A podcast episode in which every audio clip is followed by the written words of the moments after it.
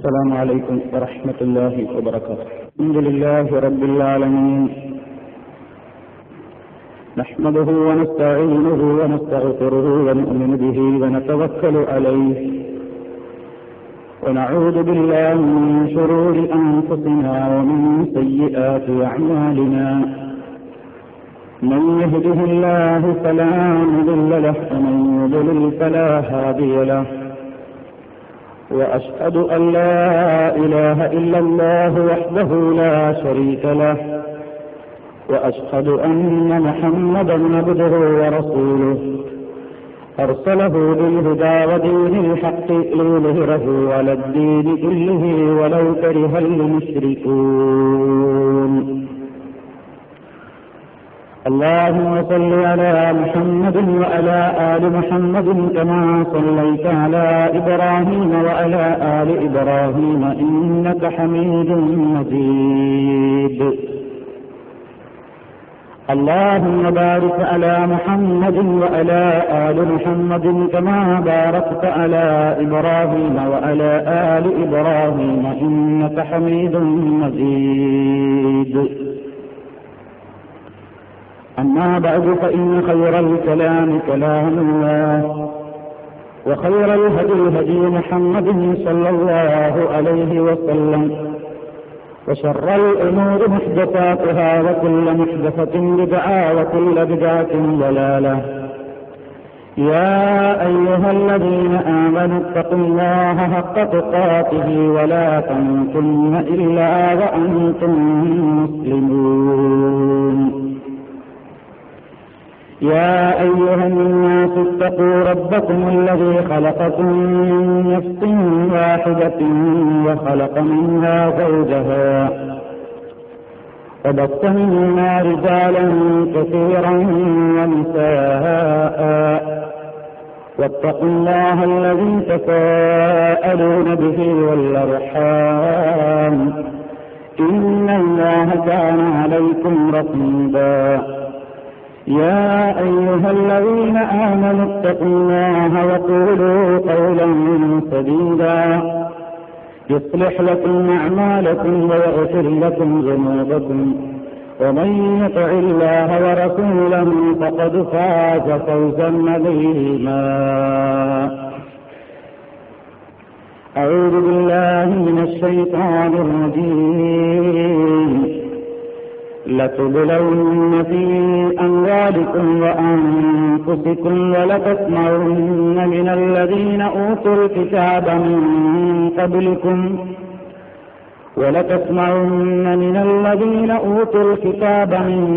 قبلكم ومن الذين أشركوا أذى كثيرا وإن تصبروا وتتقوا فإن ذلك من عزم الأمور.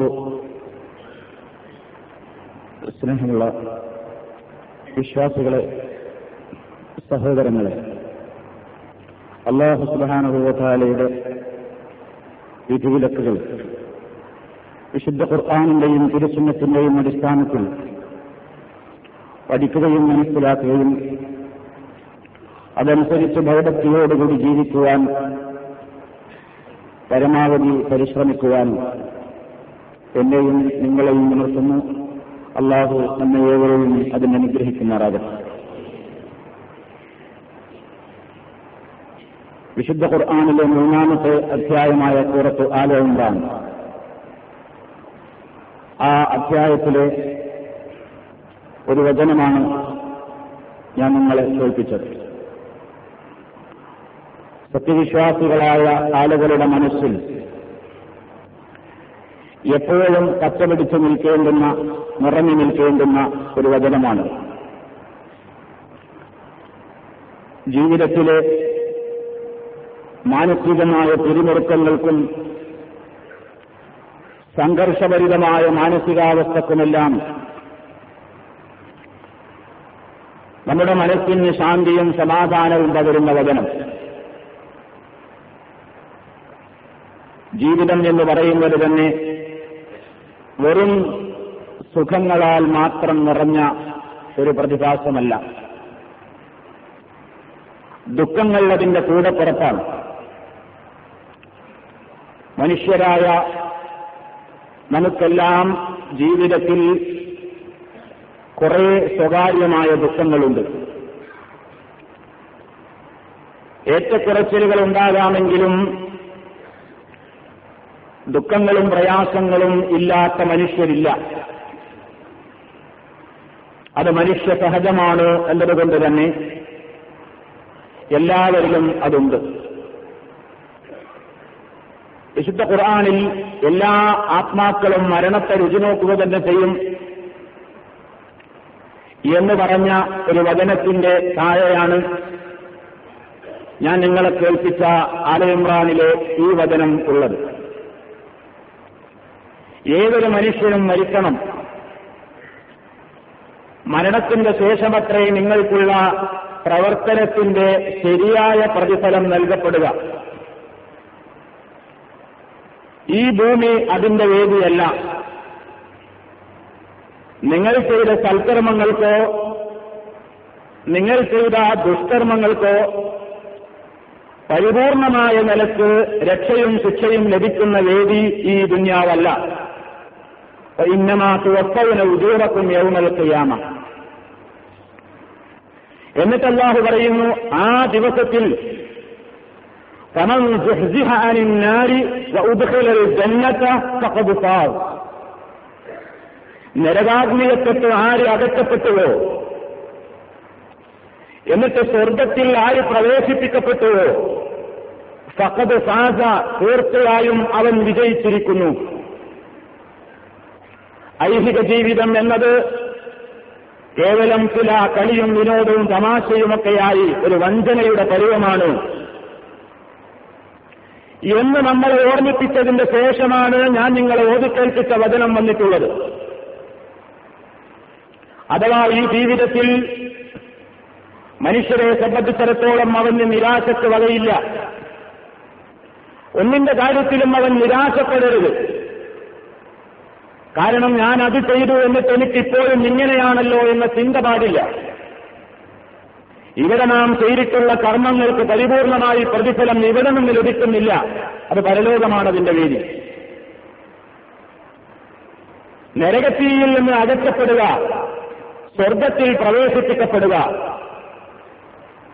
അതിനൊരു മനുഷ്യൻ അർഹനാകണമെങ്കിൽ താഴെ പറയുന്ന വചനത്തിൽ പറഞ്ഞ കാര്യങ്ങൾക്ക് അവൻ വിധേയനാകും. അല്ലെങ്കിൽ വിധേയനായാൽ അവൻ അതിൽ ക്ഷമിക്കണം. ആ മേലായത്തും താഴെയുള്ള വചനവും തമ്മിലുള്ള ബന്ധം അതാണ്. ഈ വിഷയം പറഞ്ഞത് എവിടെയാണ് അല്ലാഹു പറഞ്ഞത്? ലതുബലൗന്ന. വിശ്വാസികളോടാണ് ആ പ്രഖ്യാപനം. നിശ്ചയം നിങ്ങൾ പരീക്ഷിക്കപ്പെടുക തന്നെ ചെയ്യും.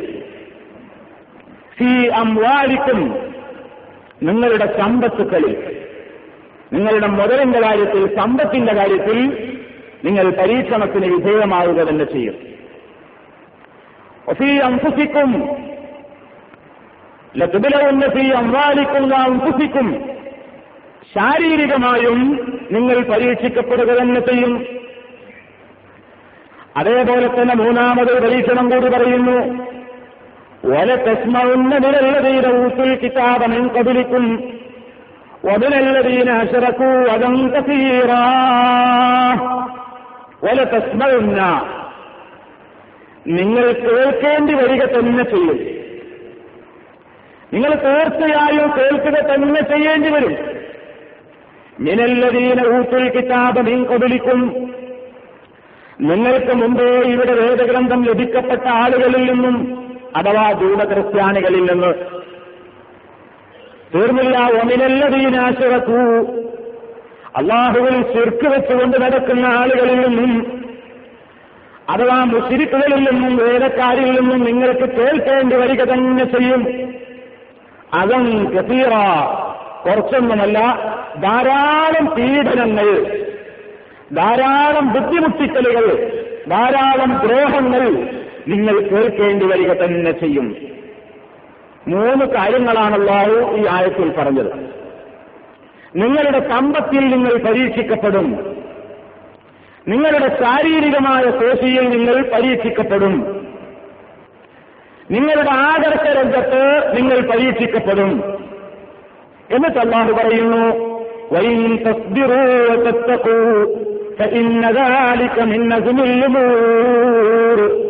ഈ കാര്യങ്ങളിലൊക്കെ പരീക്ഷിക്കപ്പെടുമ്പോൾ ക്ഷമിക്കുവാനും അതേപോലെ തന്നെ പൂർവോപരി തഖ്വയോടുകൂടി ആർക്ക് സാധിക്കുന്നുവോ അങ്ങനെ നിങ്ങൾക്ക് സാധിക്കുന്നുവെങ്കിൽ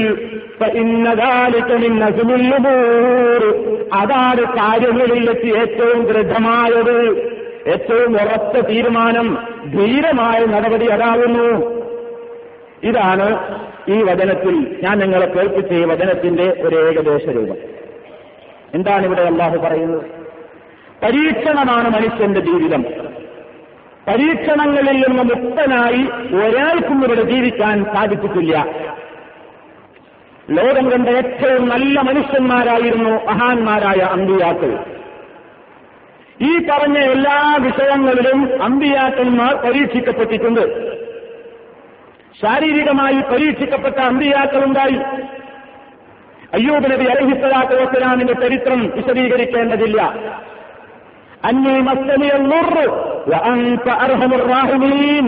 അയ്യൂബ് നബി അല്ലാഹുവിനോട് തേടി, പടച്ച തമ്പുരാനെ, എനിക്ക് വിഷമം ബാധിച്ചിരിക്കുന്നു, എനിക്ക് ബുദ്ധിമുട്ട് ബാധിച്ചിരിക്കുന്നു. ശാരീരികമായി അയ്യൂബ് നബി അലൈഹിസ്സലാത്തു വസ്സലാമിന് പടച്ച തമ്പുരാന്റെ ഭാഗത്തു നിന്ന് പരീക്ഷണമുണ്ടായി, രോഗമുണ്ടായി, പ്രയാസങ്ങളുണ്ടായി. അല്ലാഹുവിനോട് അദ്ദേഹം പ്രാർത്ഥിച്ചു.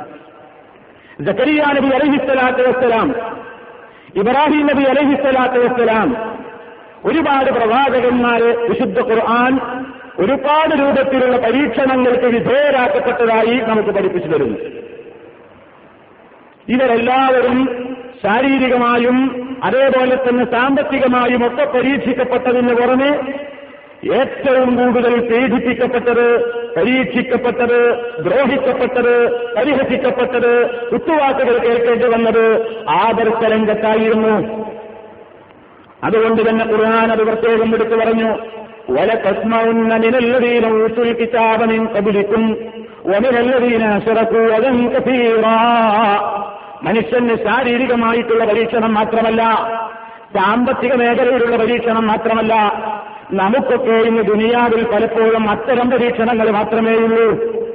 ശാരീരികമായി നമുക്ക് രോഗം വരുന്നു, സാമ്പത്തികമായി പലപ്പോഴും കടബാധ്യതയിലും കടക്കണിയിലും തുഴലുന്നു, അതേപോലെ തന്നെ ബുദ്ധിമുട്ടുകളും പ്രതിസന്ധികളും പല ഘട്ടങ്ങളിലും വരുമ്പോഴും മൂന്നാമത് പറഞ്ഞ പരീക്ഷണങ്ങൾക്ക് നിന്നുകൊടുക്കാൻ നമുക്ക് പലപ്പോഴും മനസ്സ് വരാറില്ല.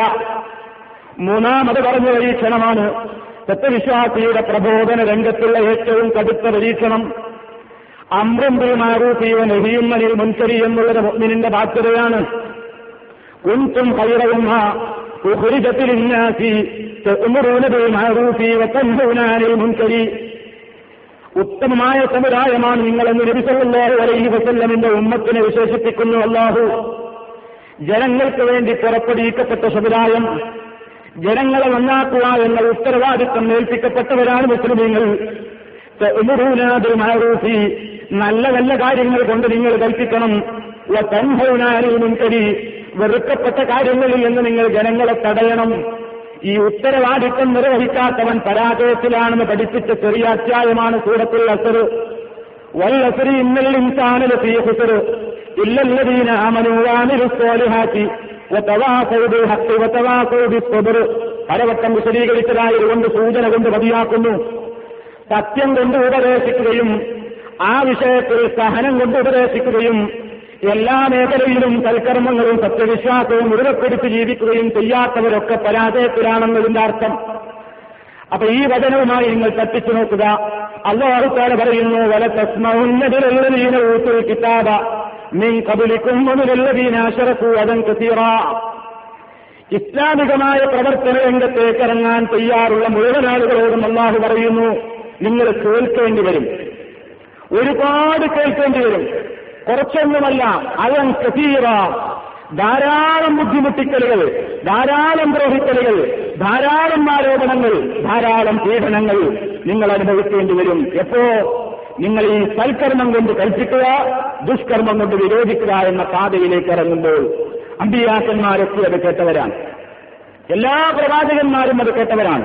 നൂഹ് നബി അലൈഹിസ്സലാത്തു വസ്സലാമിന്റെ കാലം മുതൽ ഇങ്ങോട്ട് നോക്കൂ, അദ്ദേഹത്തിന്റെ കാലം മുതൽക്കേ വിളിക്കാൻ തുടങ്ങിയതാണ് മജ്നൂൻ, ഭ്രാന്തൻ, തലക്ക് സുഖമില്ലാത്തവൻ, കാലം തിരിയാത്തവൻ എന്നൊക്കെ പറഞ്ഞുകൊണ്ടുള്ള പരിഹാസങ്ങൾ മഹാനായ നൂഹ് നബി അലൈഹിസ്സലാത്തു വസ്സലാമിന്റെ കാലഘട്ടം തൊട്ടേ വന്നു. അന്ത്യപ്രവാചകനായ മുഹമ്മദ് മുസ്തഫ സല്ലല്ലാഹു അലൈഹി വസല്ലം, നാട്ടുകാരുടെ കണ്ണിലുണ്ണിയായി വളർന്ന അല്ലമീൻ എന്ന പേരിട്ട പ്രവാചകൻ, പക്ഷേ ആദർശ രംഗത്ത് അടിയുറച്ചിരുന്നുകൊണ്ട് ഇസ്ലാമിക ദാവത്തുമായി മുന്നേറിയപ്പോൾ അൽ അമീൻ എന്ന് വിളിച്ച് സ്നേഹിച്ച് ബഹുമാനിച്ച അതേ ചുണ്ടുകൾ പ്രവാചകനെ വിളിച്ചത് മജ്നൂൻ എന്നായിരുന്നു. ഭ്രാന്തൻ, സാഹിറൻ, മജീഷ്യൻ, മാരണക്കാരൻ എന്നായിരുന്നു. അതേപോലെ തന്നെ സായിറും, പാട്ടുപാടി അലയുന്ന ഒരു കവി എന്നായിരുന്നു. അതേപോലെ തന്നെ കാഹിനും, പ്രശ്നം വെക്കുന്ന ജ്യോത്സ്യനാണ് എന്നായിരുന്നു. ഇങ്ങനെ ഒരു 100 പേരുകൾ, ഒരു 100 ആരോപണങ്ങൾ, ഒരു 100 പരിഹാസങ്ങൾ മഹാനായ മുഹമ്മദ് മുസ്തഫ സല്ലല്ലാഹു അലൈഹി വസല്ലമിന്റെ നേരെയുണ്ടായി. പ്രവാചകന്റെ കുടുംബജീവിതത്തിൽ വിള്ളലുണ്ടാക്കാൻ വേണ്ടി ശ്രമിച്ചു. നബി സല്ലല്ലാഹു അലൈഹി വസല്ലമിന്റെ ഭാര്യയായ ആയിഷ റളിയല്ലാഹു തആലാ അൻഹയും ഒരു സഹാബിയായിരുന്ന സഫ്വാൻ റളിയല്ലാഹു തആലാ അൻഹും തമ്മിൽ അവിഹിത ബന്ധമുണ്ട് എന്നവരെ പ്രചരിപ്പിച്ചുകൊണ്ട് നബി സല്ലല്ലാഹു അലൈഹി വസല്ലമിന്റെ മനോവീര്യം കെടുത്തുവാനും ജനങ്ങൾക്കിടയിൽ പ്രവാചകന്റെയും കുടുംബത്തിന്റെയും യശസ്സിനെ ഇടിച്ചു തകർക്കുവാനും വേണ്ടി ആ കാലഘട്ടത്തിലെ ജൂതന്മാരും മുനാഫിക്കുകളും കൈകോർത്ത് നിന്നുകൊണ്ട് റസൂലിനെതിരെ തന്ത്രം മെനഞ്ഞു. നബി സല്ലല്ലാഹു അലൈഹി വസല്ലമിന് ഉണ്ടാകുന്ന ആൺകുട്ടികളൊക്കെ മരിക്കലായിരുന്നു പതിവ്. പടച്ചതമ്പുരാന്റെ ഒരു പരീക്ഷണമായിരുന്നു, അല്ലാഹുവിന്റെ തീരുമാനമായിരുന്നു. ആൺകുട്ടികൾ ജനിക്കാത്തതുകൊണ്ടല്ല പ്രവാചകൻ സല്ലല്ലാഹു അലൈഹി വസല്ലമിന്, പക്ഷേ ഉണ്ടാകുന്ന ആൺകുട്ടികളൊക്കെയും വലിയ പ്രായമാകുന്നതിന്റെ മുമ്പ് കൊച്ചുന്നാളിലെ ശിശുവായിരിക്കെ തന്നെ പടച്ചവൻ തിരിച്ചു വിളിക്കുന്ന അവസ്ഥയായിരുന്നു. 1, 2, 3 ആൺകുട്ടികൾ ഉണ്ടായി. അവസാനം ഇബ്രാഹിം എന്ന കുട്ടിയുണ്ടായി. ഒക്കെ പക്ഷേ പെൺകുട്ടികളെ മാത്രം ജീവിക്കുന്നു, ആൺകുട്ടികൾ മരിച്ചു പോകുന്നു. എന്തെല്ലാം പറഞ്ഞു വരച്ചു. മുഹമ്മദ് ഹതഭാഗ്യനാണ്, മുഹമ്മദ് നിർഭാഗ്യവാനാണ്. മുഹമ്മദ് മരിക്കുന്നതോടുകൂടി മുഹമ്മദിന്റെ ആശയത്തിന്റെ ശവക്കല്ലറത്തിവരെ അവസാന പാനീയം മരിക്കപ്പെടും. കാരണം മുഹമ്മദ് പ്രബോധനം ചെയ്യുന്ന ആദർശം ഏറ്റെടുക്കാൻ ഇവിടെ ആൺകുട്ടികളില്ല എന്ന് പറഞ്ഞുകൊണ്ട് കളിയാക്കി. മുഹമ്മദിന്റെ പാരമ്പര്യം കാത്തുസൂക്ഷിക്കാൻ ഇവിടെ ആളുകളില്ല എന്ന് പറഞ്ഞുകൊണ്ട് കളിയാക്കി. നബി സല്ലല്ലാഹു അലൈഹി വസല്ലമിന്റെ മനസ്സിനെ വല്ലാതെ വിഷമിപ്പിക്കുന്ന നിലയ്ക്കുള്ള ആരോപണങ്ങൾ ഉണ്ടായപ്പോ വിശുദ്ധ ഖുർആനിലെ ഏറ്റവും ചെറിയ അധ്യായം ഇറങ്ങി. ഇന്നാ അഅതൈനാകൽ കൗസർ ഫസല്ലി ലിറബ്ബിക വൻഹർ ഇന്ന ശാനിഅക ഹുവൽ അബ്തർ. ഓ മുഹമ്മദ് നബിയെ, വിഷമിക്കണ്ട, നിങ്ങൾക്ക് നാം ധാരാളം ധാരാളം നൽകിയിട്ടുണ്ട്. ഫസല്ലി ലിറബ്ബിക വൻഹർ, നിന്റെ റബ്ബിന് വേണ്ടി താങ്കൾ നമസ്കരിച്ചോളൂ, അവന് വേണ്ടി മാത്രം അറവകർമ്മം നിർവഹിച്ചോളൂ. ഇന്ന ശാനിഅക ഹുവൽ അബ്തർ, നിങ്ങൾക്ക് പാരമ്പര്യമില്ലെന്നും നിങ്ങൾക്ക് ഭാവിയില്ലെന്നും നിങ്ങളുടെ ആദർശം ഏറ്റെടുക്കാൻ നിങ്ങൾക്ക് ആൺകുട്ടികളില്ലെന്നും പറയുന്ന ആളുകൾക്കാണ് വാസ്തവത്തിൽ പാരമ്പര്യമില്ലാത്തത്. അവർക്കാണിവിടെ ഹതഭാഗ്യം, അവരാണിവിടുത്തെ നിർഭാഗ്യവാന്മാർ. നിങ്ങൾക്കതുകൊണ്ടൊന്നുമില്ല നബിയെ എന്ന് പറഞ്ഞ് നബിയെ കളിയാക്കിയ ആളുകളെ, നബി സല്ലല്ലാഹു അലൈഹി വസല്ലമിനെ വിഷമിപ്പിച്ച ആളുകൾക്ക് മറുപടി നൽകിക്കൊണ്ട് വിശുദ്ധ ഖുർആനിലെ വചനം നിറഞ്ഞു. നിങ്ങൾ നോക്കൂ, എന്തെല്ലാം കേൾക്കേണ്ടി വന്നാലും പ്രവാചകന്മാരാണ് ഏറെ പരീക്ഷിക്കപ്പെട്ടവർ. ഒരു വചനത്തിൽ കാണാം, അസദ്ദുന്നാസി ബലാഅന്നൽ അംബിയ ഫൽഅംസലു ഫൽഅംസലു. ഏറ്റവും കൂടുതൽ പരീക്ഷണത്തിന് വിധേയരാകുന്നത് അമ്പിയാക്കളായിരിക്കും. എന്താണ് കാരണം? എന്തോ അമ്പിയാക്കളാണ് ഏറ്റവും പരീക്ഷണത്തിന് വിധേയരാകുന്നത് എന്ന് പറയുന്നത്. അവരാണ് ഈ സമുദായത്തിന് ആദർശം പഠിപ്പിച്ചു കൊടുക്കാൻ വേണ്ടി മുമ്പേ നടന്നവർ. ആദർശ പ്രബോധനത്തിന്റെ രംഗത്ത് ഔദ്യോഗികമായി മുമ്പേ നടന്നവരാണ് പ്രവാചകന്മാർ. അതുകൊണ്ട് തന്നെ ഏറ്റവും കൂടുതൽ പരീക്ഷിക്കപ്പെട്ടത് അമ്പിയാക്കളാണ്. പിന്നെ റസൂൽ എന്ന് പറയുന്നു സല്ലംസലു സല്ലംസലു, പിന്നീട് അവരോടടുത്ത ശ്രേഷ്ഠവാന്മാർ, പിന്നീട് അവരോടടുത്ത ശ്രേഷ്ഠവാന്മാർ. അഥവാ അമ്പിയാക്കന്മാര് പഠിപ്പിച്ച ആദർശത്തിന്റെ കൈത്തിരിയുമായി ഖിയാമത്ത് നാൾ വരെ നിലനിൽക്കുന്ന ആരൊക്കെയുണ്ടോ എല്ലാവർക്കും ഈ പരീക്ഷണങ്ങൾ നേരിടേണ്ടി വരും, കേൾക്കേണ്ടി വരും. പക്ഷേ നമ്മൾ എന്ത് ചെയ്യുന്നു? ജീവിതത്തിന്റെ ഏതെങ്കിലും പരീക്ഷണങ്ങൾ വരുമ്പോഴേക്ക് ഓടിയൊലിക്കുകയാണ്. ഇനി ആ പണിക്ക് പോകണ്ട, ഇനി എന്നെ കൊണ്ട് വയ്യ, ഇനി ഈ മാർഗത്തിൽ എനിക്ക് സഹിക്കാനാവില്ല എന്ന് വന്നാൽ പടച്ച തമ്പുരാന്റെ പരീക്ഷണം ഉണ്ടാകുമെന്ന് ഓർക്കണം. ആരെങ്കിലും എന്തെങ്കിലും പറയുന്നത് കേൾക്കുമ്പോഴേക്ക് അല്ലെങ്കിൽ പരിഹാസം കേട്ടിട്ട് നമ്മുടെ ഈ ആദർശത്തെ ഇട്ടെറിഞ്ഞുകൊണ്ട് മാറി നിന്നാൽ അള്ളാഹുവിന്റെ പരീക്ഷണമുണ്ടാകും. നമ്മളെക്കാൾ വലിയ ആളുകൾക്ക് പരീക്ഷണമുണ്ടായിട്ടുണ്ട്.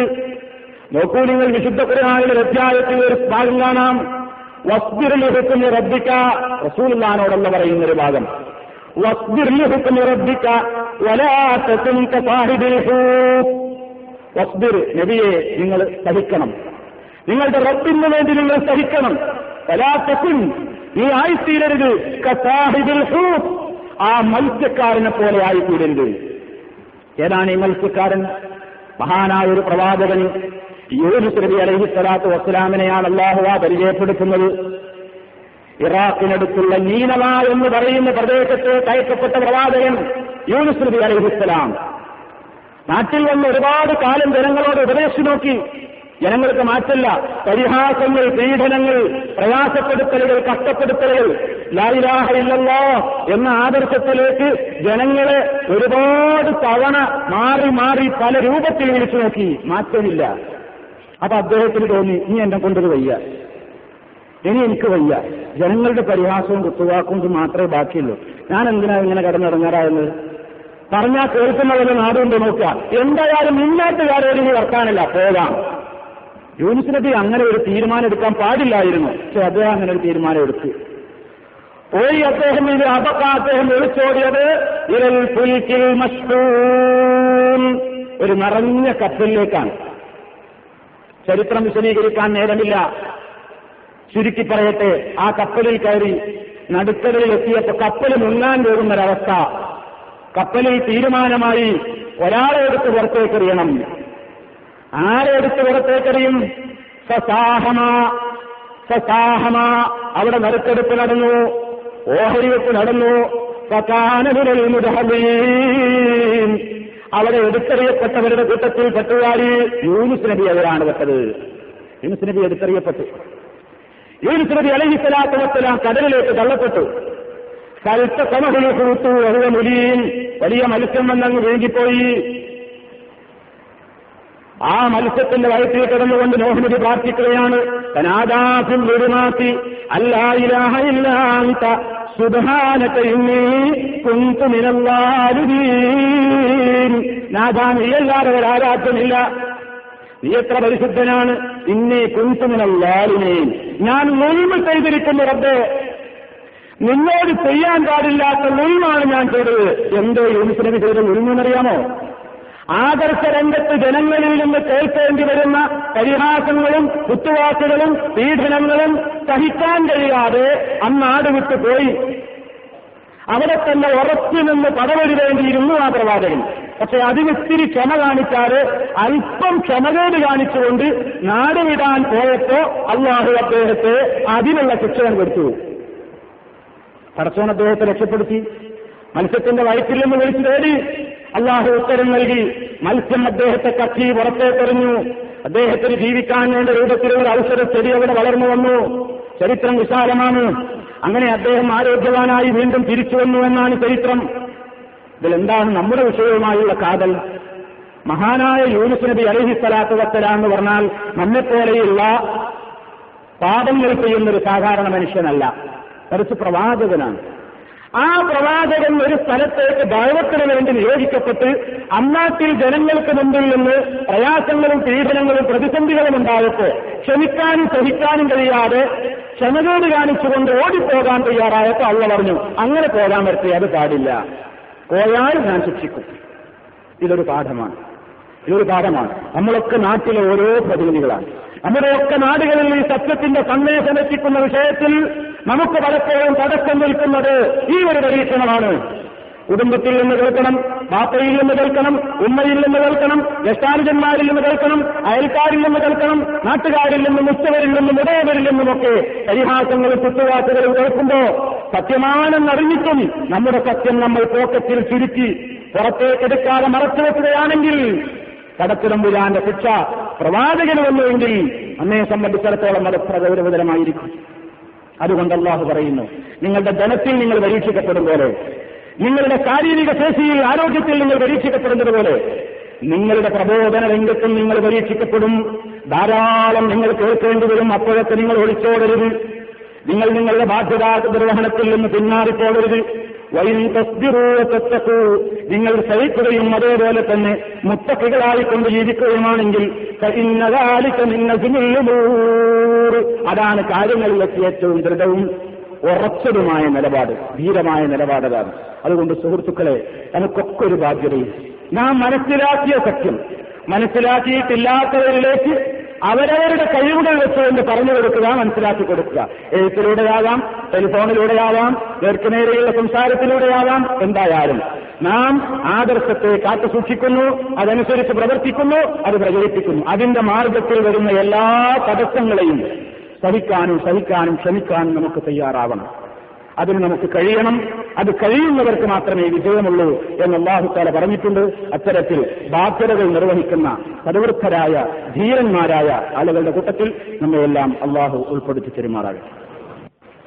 അൽഹംദുലില്ലാഹ് വസ്സലാത്തു വസ്സലാമു അലാ റസൂലില്ലാഹ് വഅലാ ആലിഹി വഅസ്ഹാബിഹിൽ മുജാഹിദീന ഫീ സബീലില്ലാഹ്. അമ്മാ ബഅദ് ഫത്തഖുല്ലാഹ ഇബാദല്ലാഹ്. അള്ളാഹുവെ സൂക്ഷിച്ച് ജീവിക്കണമെന്ന് ഒരിക്കൽ കൂടി എന്നെയും നിങ്ങളെയും ഉണർത്തുന്നു. അള്ളാഹു നമ്മയെവരെയും അതിനനുഗ്രഹിക്കുമാറാകട്ടെ. സൂറത്ത് ആലി ഇമ്രാനിൽ നിങ്ങളെ കേൾപ്പിച്ച ഈ വചനത്തിന്റെ മുകളിൽ പറഞ്ഞ ആശയവുമായിട്ടുള്ള ബന്ധം നിങ്ങൾ മനസ്സിലാക്കി. അതേപോലെ തന്നെ ഈ ആയത്തിന്റെ നേരെ താഴെ വരുന്ന വിഷയവും ഇതുമായി ചേർത്തുകൊണ്ട് മനസ്സിലാക്കുക. ഈ വിഷയം നിങ്ങൾ പരീക്ഷിക്കപ്പെടും, നിങ്ങൾ പതറരുത് എന്നൊക്കെ പറഞ്ഞ ഉടനെ അള്ളാഹു പറയുന്നത് എന്താണെന്നറിയോ? വേദക്കാരായ ആളുകൾ ചെയ്തിട്ടുള്ള ഒരു തെമ്മാടിത്തത്തെക്കുറിച്ച് മുന്നറിയിപ്പ് നൽകുകയാണ്. എന്താണ് വേദഗ്രന്ഥം ലഭിച്ച ജൂതക്രിസ്തീയ പണ്ഡിതന്മാർ ചെയ്തത്? അവർ ചെയ്ത ഒരു നുറികേടിനെക്കുറിച്ച് നമ്മോട് മുന്നറിയിപ്പ് നൽകുകയാണ്. എന്താണ് ആ തൊട്ടടുത്ത വചനം അറിയോ? നിങ്ങൾ വിശുദ്ധ ഖുർആൻ പരിഭാഷയിൽ നിന്നും ഒത്തുനോക്കണം. ഞാൻ ഇന്ത്യ കേൾക്ക് സൂറത്ത് ആലി ഇമ്രാനിൽ 189 ആയത്തിന്റെ മുമ്പും ശേഷമെന്ന 190 ആയത്തിന് തമ്മിലുള്ള ബന്ധം. ഈ 190 വചനത്തിൽ അള്ളാഹു പറയുന്നത് എന്താ? അള്ളാഹുക്കാർ ഒരു കരാറ് വാങ്ങിയിരുന്നു ജൂതക്രിസ്തീയരിൽ നിന്ന്. എന്തായിരുന്നു ആ കരാറ്? നിങ്ങൾക്കിതാ വേദഗ്രന്ഥം അവതരിപ്പിച്ചു തരികയാണ്, ജനങ്ങൾക്ക് പഠിപ്പിച്ചു കൊടുക്കാനുള്ള ഗ്രന്ഥമാണ് അള്ളാഹുവിന്റെ ഈ തൗറാത്തും ഇഞ്ചീലും. അതിൽ നിങ്ങൾക്കൊരു ബാധ്യതയുണ്ട്.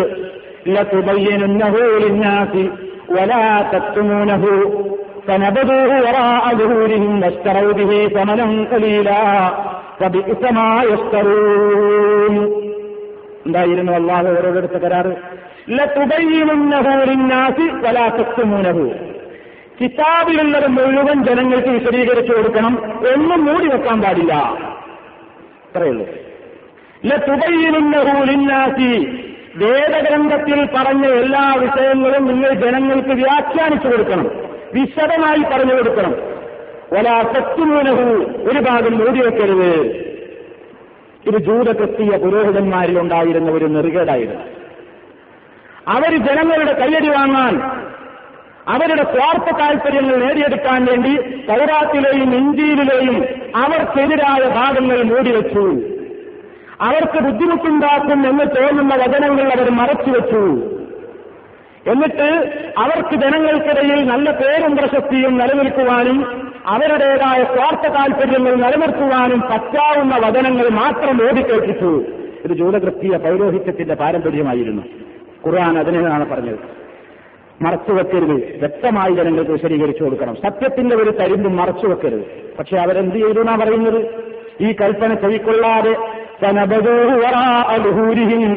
അവരവരുടെ പിന്നണിയിലേക്ക് അവരിതിനെ വലി വലിച്ചെറിഞ്ഞു കളഞ്ഞു. എന്നിട്ടോ ദുന്യാവിന്റെ ഭൗതികമായ ജീവിതത്തിന്റെ തുച്ഛമായ ലാഭങ്ങൾക്ക് വേണ്ടി ആദർശത്തെ അവർ വിറ്റ് കളഞ്ഞു. സവിശിഷ്ടമായ സ്ഥലവും നല്ലൊരു ദീന വിറ്റിട്ട് അവർ വാങ്ങിയ ദുന്യാവ് എത്ര ചീത്തയാണ്. അള്ളാഹു തആല പറയാം. നോക്കൂ നിങ്ങൾ ഈ ബന്ധം, ഈ ആയത്തുകളുടെ ബന്ധം. ഏറ്റവും കൂടുതൽ പ്രയാസവും പ്രതിസന്ധി സഹിക്കേണ്ടി വരുന്നത് ആർക്കാണെന്നറിയോ? പ്രബോധന രംഗത്ത് ഉള്ളതുപോലെ പറയേണ്ടി വരുന്നവർക്കാണ്. ചില ഭാഗം മറച്ചുവെച്ചും ചില ഭാഗങ്ങൾ വെളിവാക്കാതെയും പറഞ്ഞാൽ ആൾക്കാരിൽ നിന്ന് ഒന്നും കേൾക്കേണ്ടി വരില്ല. പ്രബോധിതരായ കേൾവിക്കാരായ ആളുകൾക്ക് ഇഷ്ടമുള്ളത് പറയുക, അവർക്കിഷ്ടമില്ലാത്തത് കേൾക്കാനോട് മറച്ചുവെക്കുക. അങ്ങനെ ഇരിക്കുന്ന ആളുകൾക്ക് ഒന്നും കേൾക്കേണ്ടി വരില്ല. നേരെ മറിച്ച് ഉള്ളത് പോലെ തന്നെ ജനങ്ങൾക്ക് വെറുപ്പാണെങ്കിലും കേൾവിക്കാർക്കത്ര രസിക്കില്ലെങ്കിലും സത്യത്തെ സത്യമായി തന്നെ ഉള്ളത് പോലെ വിശദീകരിക്കുകയും യാതൊന്നും തന്റേതായ താൽപര്യത്തിന് വേണ്ടി മറച്ചുവെക്കാതിരിക്കുകയും ചെയ്യുന്ന ആളുകൾക്കാണ് പ്രയാസമുണ്ടായിട്ടുള്ളത്. അതുകൊണ്ട് തന്നെ ജൂതവൃത്തിയ പുരോഹിതന്മാർക്ക് അവരുടെ ജനങ്ങളിൽ നിന്ന് കാര്യമായ പീഡനമൊന്നും വന്നില്ല. എന്ത് ഈ നയം സ്വീകരിച്ചവർക്ക് നേരെ മറിച്ച് പ്രയാസവും പ്രതിസന്ധിയും ഒക്കെ തൃണവൽഗണിച്ചുകൊണ്ട് തൗറാത്തും ഇഞ്ചീലും പ്രബോധനം നടത്തിയ മൂസാ നബിക്കും ഈസാ നബിക്കും പീഡനങ്ങളുണ്ടായി. ഇത് നമുക്കൊരു വലിയ പാഠമാണ്. പ്രിയപ്പെട്ടവരെ, വിശുദ്ധ ഖുർആനിന്റെ അനുയായികളാണ് നമ്മൾ. ഖുർആൻ പഠിക്കേണ്ടവരാണ് നമ്മൾ. പഠിക്കാൻ മാത്രമല്ല പകർത്തേണ്ടവരാണ് നമ്മൾ. അതിൽ പറഞ്ഞ ആദർശങ്ങൾ എനിക്കും നിങ്ങൾക്കും എന്റെയും നിങ്ങളുടെയും ജീവിതത്തിന്റെ വിജയവുമായി പരലോകത്തേക്കാണ് കത്തിച്ചു നോക്കേണ്ടത്. ദുനിയയായ നമ്മുടെ ജീവിതത്തിന് അതെങ്ങനെ ബാധിക്കുന്നു എന്നതല്ല. നമ്മുടെ താൽപര്യങ്ങളെക്കാൾ, നമ്മുടെ ആഗ്രഹങ്ങളെക്കാൾ, നമ്മുടെ ദേഹത്തേക്കാൾ അള്ളാഹുവിന്റെ തീരുമാനങ്ങൾക്ക്, അള്ളാഹുവിന്റെ കൽപ്പനകൾക്ക്, പ്രവാചകന്റെ വചനങ്ങൾക്ക് നാം പ്രാധാന്യം കൽപ്പിക്കണം. അതിന് പ്രാധാന്യം കൽപ്പിക്കാതെ നമ്മുടെ ഭൗതികമായ നേട്ടങ്ങൾക്ക് വേണ്ടി നമ്മൾ ഈ വിശുദ്ധ ഖുർആനിന്റെയും തിരുസുന്നത്തിന്റെയും ആശയങ്ങളെ തൽക്കാലത്തേക്ക് മറച്ചുപിടിച്ചാൽ ദീനിനെ വിറ്റുകൊണ്ട് നമ്മൾ വാങ്ങുന്ന ദുനിയാവ് അത് വളരെ മോശമാണ് എന്ന് അല്ലാഹു തആല പറയുന്നു. അതുകൊണ്ട് പഠിക്കുക. നമുക്ക് വേണ്ടി അവതരിപ്പിച്ചിരുന്ന ഗ്രന്ഥമാണ് ഖുർആൻ. ആ ഖുർആൻ പഠിക്കുക, അതിലുള്ള ആശയങ്ങളെ മനസ്സിലാക്കുക. എന്നിട്ടതൊന്നും മറച്ചുവെക്കാതെ നാം പകർത്തുകയും മറ്റുള്ളവരിലേക്ക് എത്തിച്ചു കൊടുക്കാൻ വേണ്ട ശ്രമങ്ങളിൽ ഭാഗവാക്കാവുകയും പങ്കുചേരുകയും ചെയ്യുക. പടച്ചതമ്പുരാന്റെ ഭാഗത്ത് നിന്ന് ബർക്കത്തുകൾ ഉണ്ടാവുക. സത്യവിശ്വാസികളോട് അല്ലാഹു തആല പറയുന്നു, വൈദാ ഖുരിഅൽ ഖുർആൻ ഫസ്തമിഊ ലഹു വഅൻസിതൂ ലഅല്ലകും തുർഹമൂൻ. നിങ്ങൾക്ക് റഹ്മത്ത് വേണ്ടേ? പടച്ചതമ്പുരാന്റെ ഭാഗത്ത് നിന്ന് നിങ്ങൾക്ക് റഹ്മത്ത് വേണോ? ഖുർആൻ ഓതിക്കേൽപ്പിക്കപ്പെടുന്ന സദസ്സുകളിൽ പങ്കെടുക്കുക. ഖുർആൻ ഓതിക്കേൽപ്പിക്കപ്പെടുന്നത് നിങ്ങൾ കേട്ടുകഴിഞ്ഞാൽ നിങ്ങൾ ശ്രദ്ധിച്ചു കേൾക്കണേ. ഇതാ ഖുർആൻ ഫസ്തമിഊ ലഹു വഅൻസിതൂ. ശ്രദ്ധിച്ചു കേൾക്കണം, മുണ്ടാതിരിക്കണം. എന്നാൽ നിങ്ങൾക്ക് പടച്ചതമ്പുരാന്റെ ഭാഗത്തുനിന്ന് റഹ്മത്തുണ്ടാകും. ശ്രദ്ധിച്ചു കേട്ട് മിണ്ടാതിരുന്ന് ശ്രദ്ധിച്ചു കേട്ട് ജീവിതത്തിൽ പകർത്തിയാൽ പടച്ചതമ്പുരാന്റെ ഭാഗത്തു നിന്നുള്ള റഹ്മത്തിന് നമ്മൾ വിധേയരാകും. പടച്ചതമ്പുരാൻ പറഞ്ഞ ഈ ഉപാധി പാലിക്കാൻ നമുക്ക് സാധിച്ചാൽ നമ്മൾ ഭാഗ്യവാന്മാരായി. അതുകൊണ്ട് സഹോദരങ്ങളെ, പരീക്ഷണങ്ങൾ നമ്മുടെ കൂടപ്പുറപ്പാണ്. എല്ലാ രംഗത്തും ഇതുണ്ടാകും. അവിടെയൊക്കെ നാം വിശുദ്ധ ഖുർആനിലേക്ക് മടങ്ങുക. പടച്ചതമ്പുരാന്റെ പ്രവാചകൻ നമ്മെ സാന്ത്വനിപ്പിക്കാൻ വേണ്ടി അറിയിച്ചിട്ടുള്ള വചനങ്ങളെ കാതോർക്കുക, ശ്രദ്ധിച്ചു കേൾക്കുക, ചിന്തിക്കുക. നമുക്ക് പിന്നെ ഒന്നും പ്രശ്നം ഉണ്ടാവില്ല. സഹിക്കാനും ക്ഷമിക്കാനും ഒക്കെ നമുക്ക് സാധിക്കും. പടച്ചതമ്പുരാന്റെ ഭാഗത്തു നിന്ന് അതിനുള്ള തൗഫീഖ് ഉണ്ടാകും. അള്ളാഹുവിനോട് പ്രാർത്ഥിക്കുക. അള്ളാഹു സുബ്ഹാനഹു വ തആല യഥാർത്ഥമായ നിലയ്ക്ക് ആദർശ രംഗത്ത് പ്രവർത്തിക്കുവാനും ഇഖ്ലാസും ആത്മാർത്ഥതയും എല്ലാം നമുക്ക് റബ്ബാഹു പ്രദാനം ചെയ്യുമാറാകട്ടെ. ശാരീരികവും മാനസികവുമായ എല്ലാവിധ പ്രയാസങ്ങളിൽ നിന്നും പ്രതിസന്ധികളിൽ നിന്നും അള്ളാഹു നമ്മെ കാത്തുരക്ഷിക്കുമാറാകട്ടെ. എല്ലാവിധത്തിലുള്ള രോഗങ്ങളിൽ നിന്നും അള്ളാഹു നമുക്ക് മോചനം നൽകുമാറാകട്ടെ. നമ്മിൽ നിന്ന് മരണപ്പെട്ടുപോയ ആളുകൾക്ക് അള്ളാഹു അവസരത്ത് നൽകി അനുഗ്രഹിക്കുമാറാകട്ടെ. പ്രയാസങ്ങളും കഷ്ടതകളും ദുരിതങ്ങളും അനുഭവിക്കുന്ന ലോക മുസ്ലിമീങ്ങൾ എല്ലാവർക്കും അള്ളാഹു തആല ഇസ്സത്തിനെയും വിജയത്തെയും പ്രദാനം ചെയ്യുമാറാകട്ടെ. അവരെ തമ്മിലടിപ്പിക്കാൻ വേണ്ടി കച്ചകെട്ടിയിറങ്ങിയിരിക്കുന്ന ശക്തികൾ അവരാരായിരുന്നാലും അള്ളാഹു അവരെ പരാജയപ്പെടുത്തുമാറാകട്ടെ.